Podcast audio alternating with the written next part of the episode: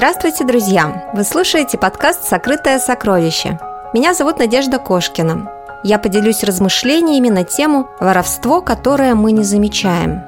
Скорее всего, каждый из нас ощутил на себе последствия этого явления. Вам доводилось когда-нибудь становиться жертвой мошенников и воришек?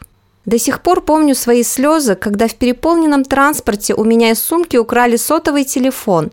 Тогда он стоил целое состояние. Помню свое негодование, когда купленный нами велосипед так и не доехал до нас.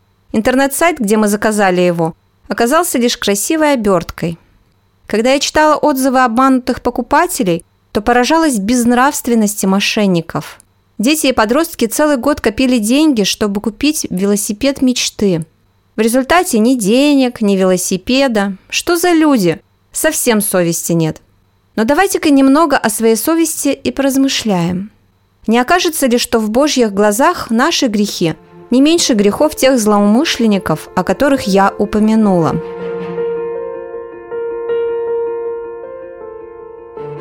Итак, восьмая заповедь гласит «Не кради».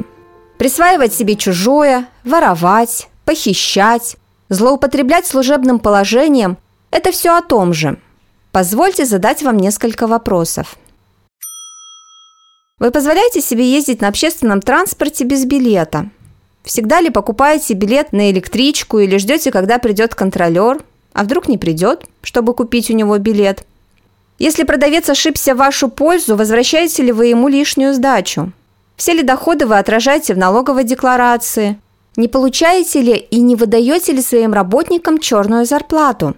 Устанавливаете ли на свой компьютер только лицензионное программное обеспечение?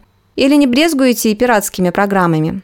Если находите на улице кошелек или сотовый телефон, и у вас есть возможность установить личность владельца, то возвращаете ли вы найденное?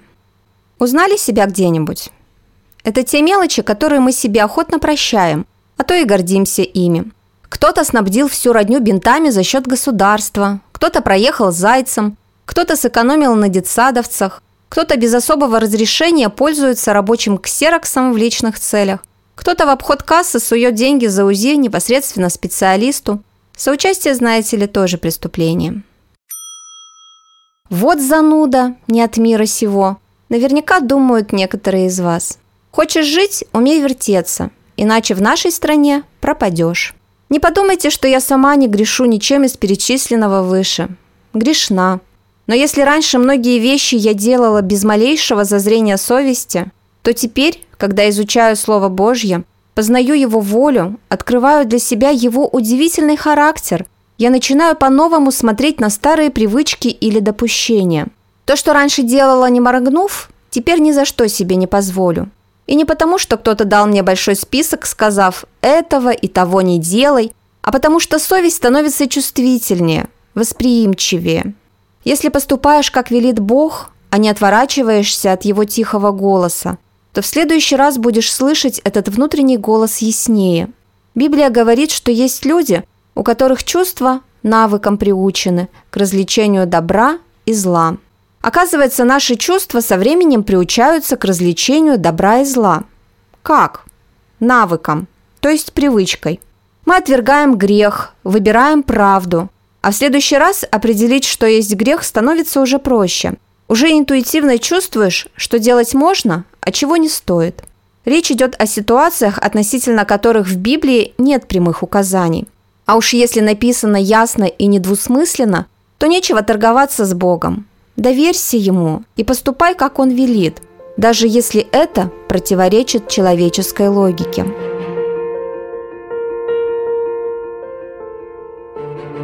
Кстати, вспомнила еще один вид воровства, который многие не замечают. Пусть Священное Писание здесь говорит само за себя. Можно ли человеку обкрадывать Бога? А вы обкрадываете меня. Скажете, чем обкрадываем мы тебя? Десятиною и приношениями. Проклятием вы прокляты, потому что вы, весь народ, обкрадываете меня. Принесите все десятины в дом хранилища, чтобы в доме моем была пища. И хотя в этом испытайте меня, говорит Господь Саваоф, не открою ли я для вас отверстий небесных и не изолью ли на вас благословения до избытка? Оказывается, Если ты тратишь деньги только на себя, забывая о пожертвованиях на церковь и благотворительность, то это обкрадывание Бога. Воздержусь от комментариев на эти тексты. Обсудите этот вопрос с Богом. Надеюсь, вам знакомы внутренние диалоги и мысли, то обвиняющие, то оправдывающие одна другую. Вот небольшой совет. Обычно правильный выбор кажется наименее приятным и желанным, а потому нужно обратить внимание на тот голос, который хочется слушать меньше всего. Он неудобен, невыгоден, не своевременен, но зачастую именно этот голос направляет на путь жизни. Спасибо, что слушали этот выпуск подкаста «Сокрытое сокровище». Тема, которую я сегодня подняла, достаточно сложная. Не то что для принятия, но даже для осознания. Но я верю, что размышляя и применяя даже часть из услышанного, вы получите благословение в своей жизни – Читайте больше на сайте soccersoccer.net. Если этот подкаст вам понравился, поставьте лайк и звездочки.